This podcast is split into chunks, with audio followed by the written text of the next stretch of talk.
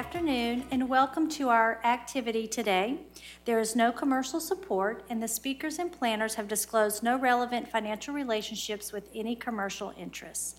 You will receive a SurveyMonkey link after today's activity, and if you're viewing online, I will list the link in the chat section of the video. And if you're viewing after the fact, look for the link in the description section of the video. Also, if you have a question and you're viewing online, please enter into the Q&A chat and we'll ask um, Travis at the end of the presentation. So now it is my pleasure to introduce Travis Dobbs. He is a board certified family nurse practitioner with Northeast Georgia Physicians Group in Toccoa, Georgia. He is SAMHSA certified MAT provider. He is also the founder and former CEO medical director for the Center for Wellness and Recovery at Northeast Georgia Detox and Treatment Facility for Substance Abuse. And also, the past four years, Travis has been the president of Hope for a Drug Free Stephens. Join me in welcoming Travis Dobbs. Good evening, everyone. Thank you, Jennifer, for inviting me to today's presentation. Uh, for the past six years, I've been able to incorporate MAT in my internal medicine practice, so I have a lot of experience in treating substance use disorders. The medication we'll mostly be talking about today is Suboxone and buprenorphine, just the medication that I have the most experience with, so that'll be the medication we're talking about today. I think everyone is aware of the opioid crisis our nation has faced in the past few years. Uh, there's been a lot done educating providers and prescribing opioids. We've got prescription drug monitoring services. And so we have a lot of efforts have been in to combat this opioid crisis. And then the U.S. Department of Health, SAMHSA, and the FDA have all recognized medication assisted treatment as a safe and effective alternative to treating the opioid crisis.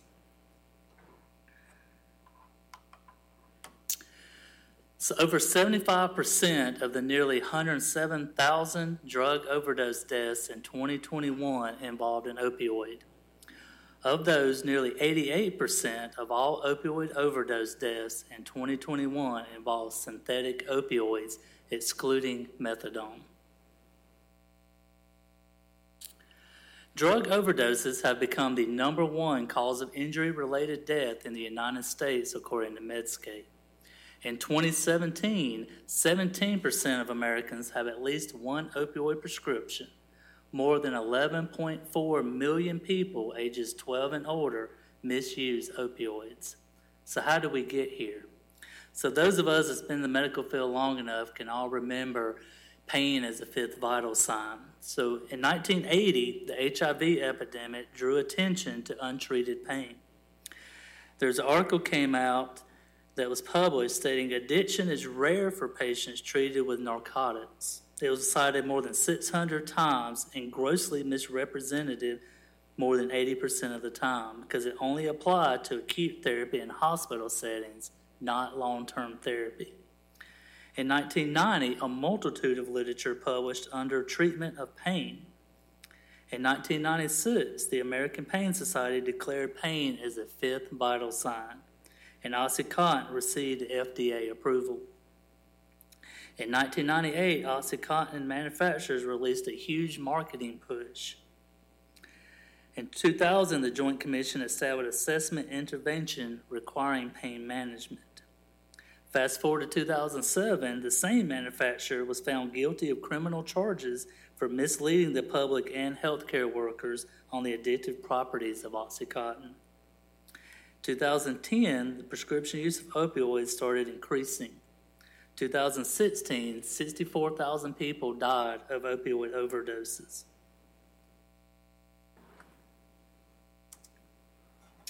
Two thousand seventeen, 17% of Americans have at least one opioid prescription, and more than 11.4 million, 12 and older, are misusing them. So that's what got us to where we are today. So, today we're going to be talking about medication assisted treatment, which is the use of medications with counseling and behavioral therapies to treat substance use disorders and prevent opioid overdose. MAT is the use of medications in combination with counseling and behavioral therapies to provide a whole patient approach to the treatment of substance use disorders. Research shows that with a combination of medication and therapy, we can successfully treat these disorders, and for some people struggling with addiction, MAT can help sustain recovery. And in our practice, we also recommend counseling with the use of medication assisted therapy because that helps you sustain sobriety. So I'm always a big advocate of our behavioral health therapists that we have in our practices. They're also the best therapy I have found is actually peer counselors. The state of Georgia, you can actually become certified peer counselor for anyone that's maintained sobriety for three years or older. The recommendation is five years. So peer counselors, they relate well to the patients and they provide a great form of counseling. Always also recommend NA meetings, uh, celebrate recovery, in addition to providing the treatment. Today we're going to be talking about buprenorphine primarily, and it is used for the treatment of addiction to opioids such as heroin and prescription pain relievers that contain opiates. The prescribed medication operates to normalize brain chemistry, block the euphoric effects of alcohol and opioids, relieve physiological cravings, and normalize body function without the negative effects of abused drugs. Buprenorphine is approved by the Food and Drug Administration, and MAT programs are clinically driven and tailored to meet each patient's needs. For anyone that really wants, say, become more knowledgeable in MAT, SAMHSA is a great organization. You can go online to their website, and they have a wealth of knowledge concerning these medications. And buprenorphine, how it works, it attaches to the opioid receptors in the brain and it blots out the cravings and withdrawals of the drug. Now, it's still an opioid partial agonist, so you still will have the withdrawals if you suddenly stop it, and that's the reason later we'll get into prescribing, dosing, and dosing down on it. It was approved for use in October of 2002 by the Food and Drug Administration and medications such as buprenorphine in combination with counseling and behavioral therapies provide a whole patient approach to the treatment of opioid dependency. When taken as prescribed, buprenorphine is safe and effective. The most common side effect of buprenorphine is constipation, which you're going to see with any type of opioid drug. Two years ago, a report came out just indicating that it can cause erosion of your teeth and so they do recommend rinsing your mouth, brushing your teeth after using the medication because it is a sublingual medication. And as with all medications using MAT, buprenorphine is prescribed as a part of a comprehensive treatment plan that includes counseling and participation in social support programs. So that's where the peer counseling, NA, Celebrate Recovery meetings are really important. Buprenorphine offers several benefits to those with opioid dependency and to others for whom treatment in a methadone clinic is not preferred or is less convenient. The FDA has approved the following buprenorphine products. And I've included just a few of the products. There's many other ones, but these are the ones that we most commonly use. The one in office we mostly use is Suboxone, which has a buprenorphine and naloxone. Naloxone is that protective factor in it. It prevents patients from abusing the medication, and it helps with overdoses. Uh, Zubsolv, which this is misprinted, just has buprenorphine sublingual tablets, but it does not have the naloxone in it.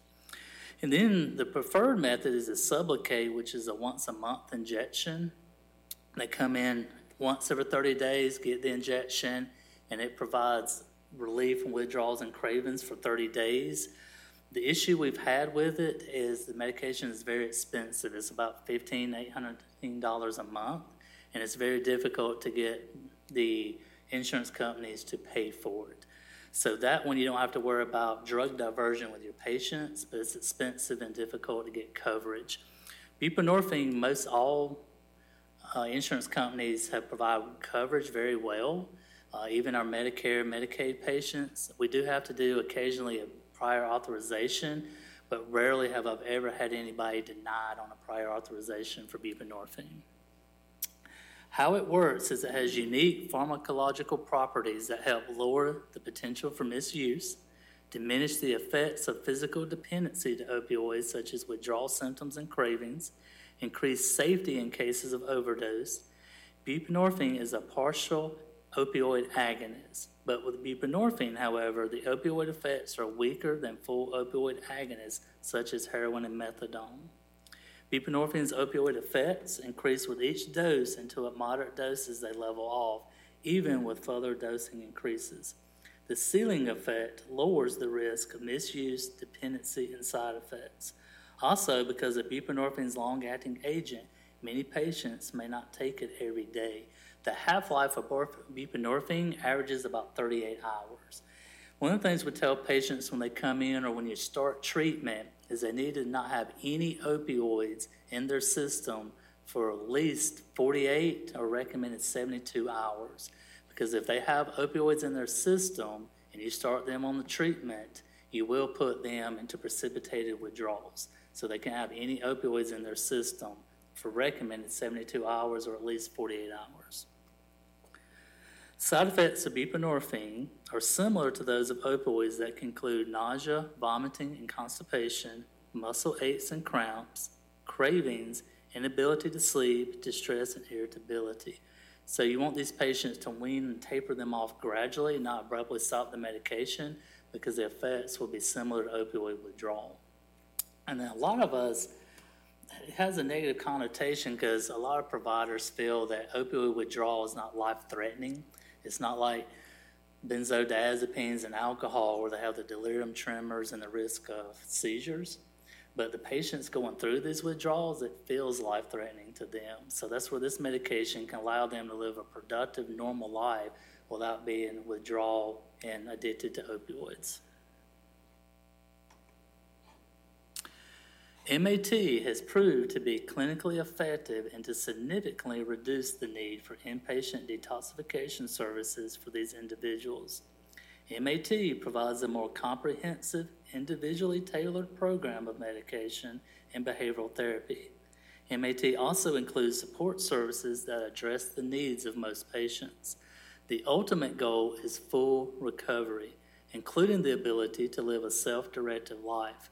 The treatment approach has been best shown to increase patient survival, increase retention and treatment, decrease illicit opioid use and other criminal activity among people with substance use disorders, increases patients' ability to gain and maintain employment, improves birth outcomes among women who have substance use disorders and are pregnant. Research also shows that these medications and therapies can contribute to lowering a person's risk of contracting HIV or hepatitis by reducing the potential for relapse.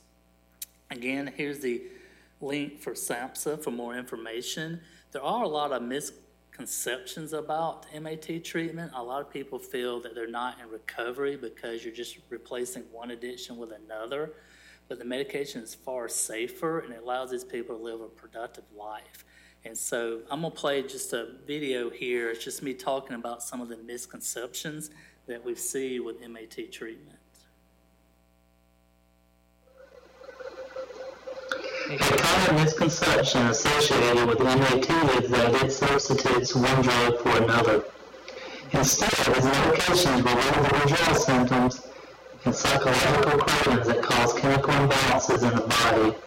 MAT programs provide a safe and controlled level of medication to overcome the use and abuse of opioid.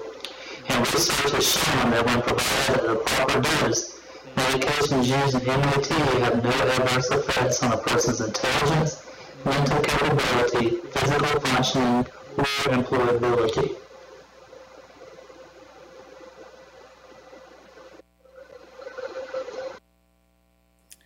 Patients with opioid use disorder, which we refer to instead of addicts, also often face a stigma they're often referred to as addicts, exemplifying a negative attitude from the media and providers. Chronic health conditions such as diabetes and hypertension are managed with lifestyle modifications and pharmacological interventions. Best practices for treatment of opioid use disorder are no different. Buprenorphine and naloxone have been approved by the U.S. Food and Drug Administration, recommended by the CDC and U.S. Department of Health as effective in assisting patients to achieve and sustain abstinence. The rates of prescribing pharmacological interventions remain low despite the well documented efficacy and treatment. Only 20% of those with opioid use disorder receive pharmacological treatment, perhaps due to the stigma that these medications are just replacing one addiction for another, and thus reluctance of providers to prescribe them. This could not be farther from the truth, as these medications are essential in recovery and helping patients in community reintegration. It's hard to fathom withholding insulin to a diabetic. The same approach should be taken with those with opioid use disorders to ensure that it's truly treated as a chronic disease. Buprenorphine and methadone initiation versus no treatment. So the use of buprenorphine has reduced inpatient detoxification and residential treatment episodes. It's also reduced overdose rates by 76% at the three month and 59% at 12 month intervals. Reduced opioid related ED visits and hospitalizations by 32% at three months 26% at 12 months, and a reduced total health care cost. Here's some of the statistics according to the National Recovery Database. The inpatient treatment cost is $3,200 on average. 73% of the patients complete the treatment, and only 21% remain sober after five years. Residential treatment costs average $3,100. 51% complete treatment, and 21% remain sober after five years. Detox costs are $2,200 on average, and only 17% remain sober. Outpatient drug free treatments cost $1,200 on average, 43% complete treatment, and only 18% remain sober after five years. Deaths related to Suboxone are relatively rare.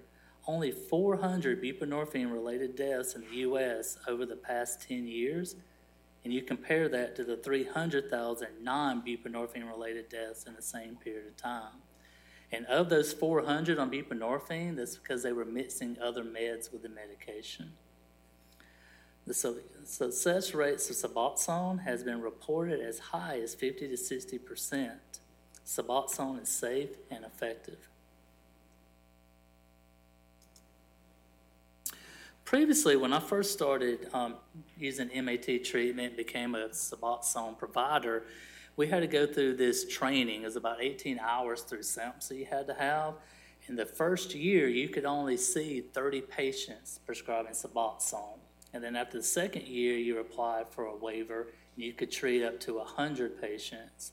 And then after the third year and beyond that, you applied for a waiver for 240 or more patients and you had to have an XDEA number. So with the opioid crisis we're in and seeing how the benefits of MAT treatment, recently Congress eliminated that data waiver with signing of the Consolidated Appropriations Act of 2023, and that's done away with needing that waiver. So now it's provided more access to these patients, and providers are now able in the ER, outpatient clinics, to prescribe Suboxone without the confinements of having these waivers and previous training. And so the DEA fully supports rescinding the program with the goal of increasing access to life saving treatment. Only standard DEA registration is now required. Buprenorphine is a Schedule III narcotic and must be compliant with controlled substance prescription requirements per Georgia law. The Georgia law requires that prescribers monitor patients' controlled substance history via the PDMP, and that must be documented in the patient's chart. Long term use requires a minimum drug screening of every three to four months. And this buprenorphine is a Schedule 3, so if you have a DEA license, this, the nurse practitioners, physician's assistants can also prescribe it along with physicians. So the workflow, I base this off the workflow we use in our office. Um, I have a physician and another nurse practitioner along with myself that provides MAT treatment to patients. And so our workflow is the patients have to come in every 30 days. We only prescribe 30 days at a time of the medications. When they come in, they have to sign a narcotics contract, real, agreeing to the terms and rules of the program. The terms is medication will not be refilled early, so I tell them keep it in a safe place. If you lose it, someone steals it, we cannot refill the medication early. We also do random drug screens. The drug screens have to be done a minimum of every three to four months. They can be done every month. And they sign a contract stating if they fail multiple drug screens, they're at risk of us not being able to prescribe Suboxone to them in the future.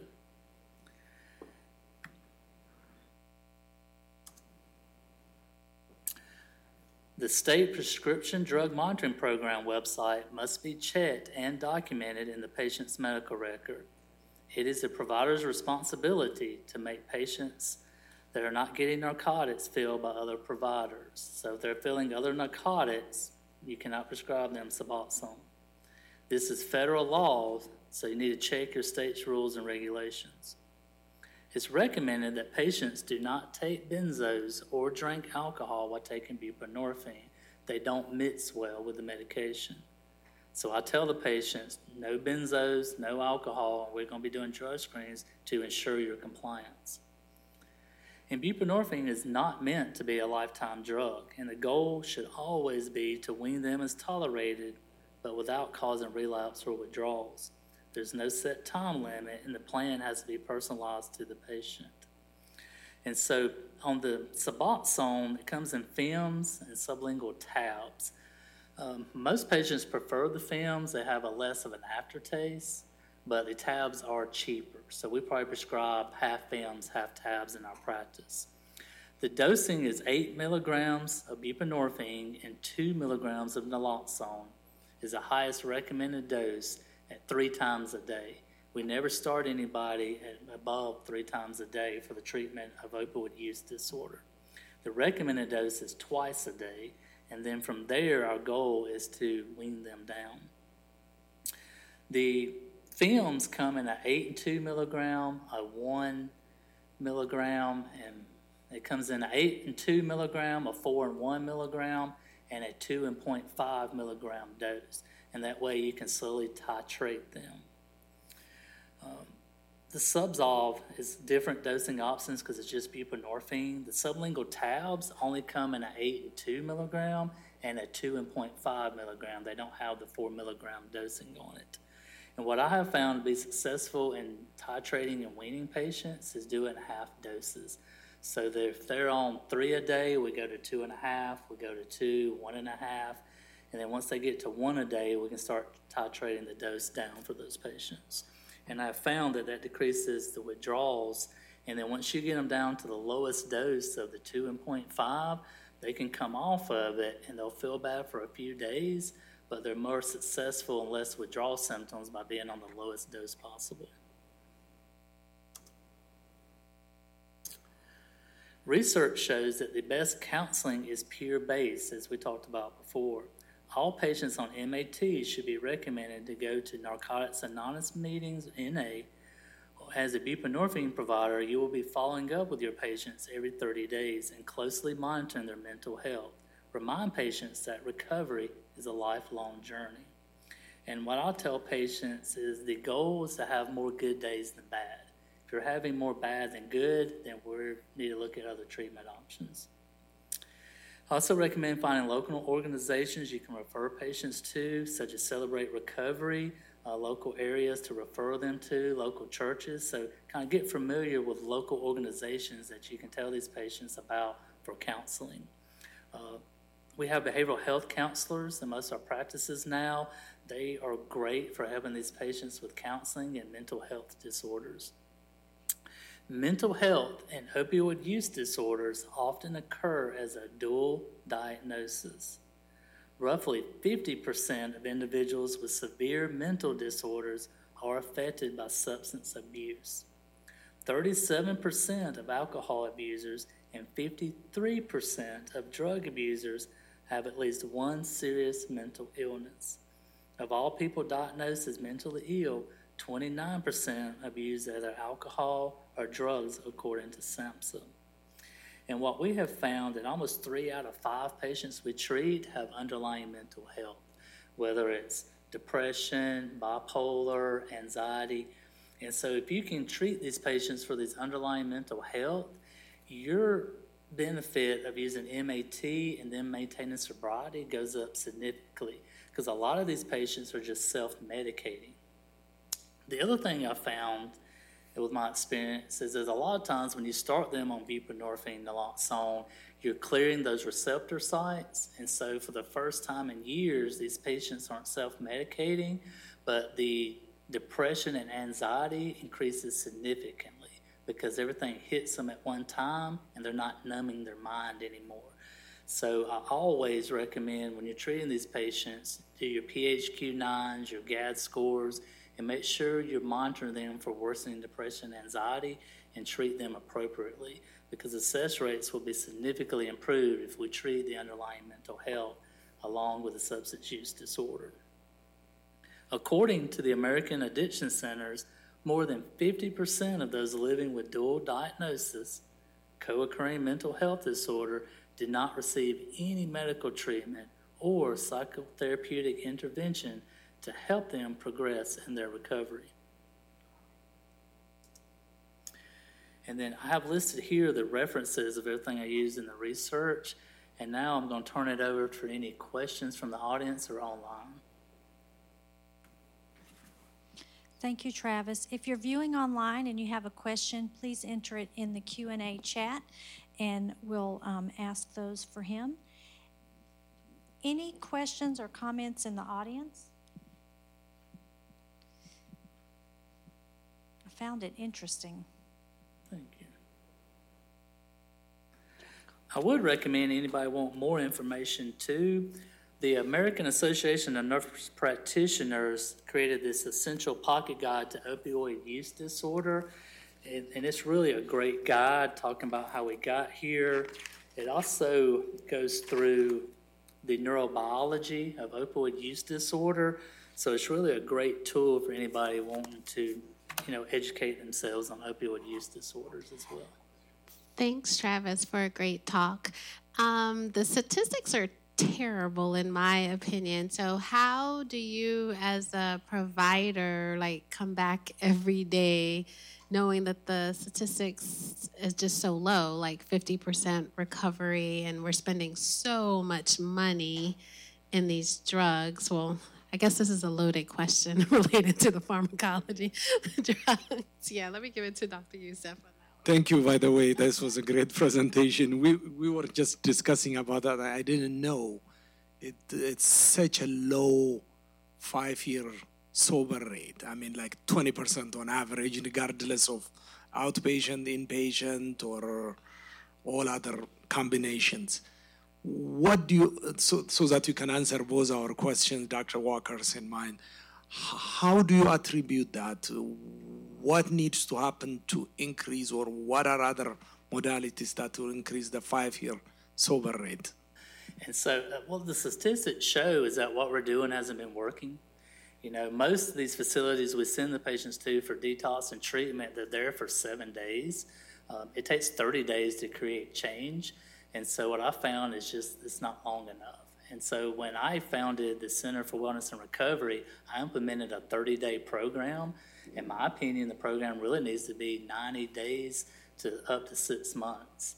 Um, because we did a week of detox and then we would do three weeks of intensive counseling and provided them tools to be successful in recovery and coping skills. With medication assistance, the good thing about this program is the number one rule with treating patients is you've got to have someone that's willing to admit they have a problem and admit they need help. If someone is there that truly wants help, then the medication assistance programs have a very high sustainability and sobriety. But they've got to want it for the right reasons. If they're there because the court mandates it or if their spouse is making them go, then I found the success rates are going to be much lower. So you really need to, when patients come in, find out why are they there, why do they want help to increase your success rates. But I have found that the success rates of medication assisted treatment, like we probably have 150 to 200 people in the program right now between three providers, and our success rate has been 50 to 60 percent, which is much higher than what the average is on typical detox and treatment programs. So that's the reason the push for medication assisted treatment because it's just safe and effective, but we have better success rates with it. And you're able to see these patients every 30 days and follow up with them. I mean, I've got patients, that I've got down to the lowest dose, but I've been seeing them four years, but they've maintained their sobriety. And so I'm so proud of those patients for maintaining that sobriety, knowing that success rates are very low. And I just have a question. The MAT provider, anyone, any provider can do that? Like, So with the new laws in place, anybody that has a DEA license can prescribe Suboxone and buprenorphine. okay. And there's no limit on the number of patients anymore. Excellent. All right. Thank you very much. Thank you. Thank y'all.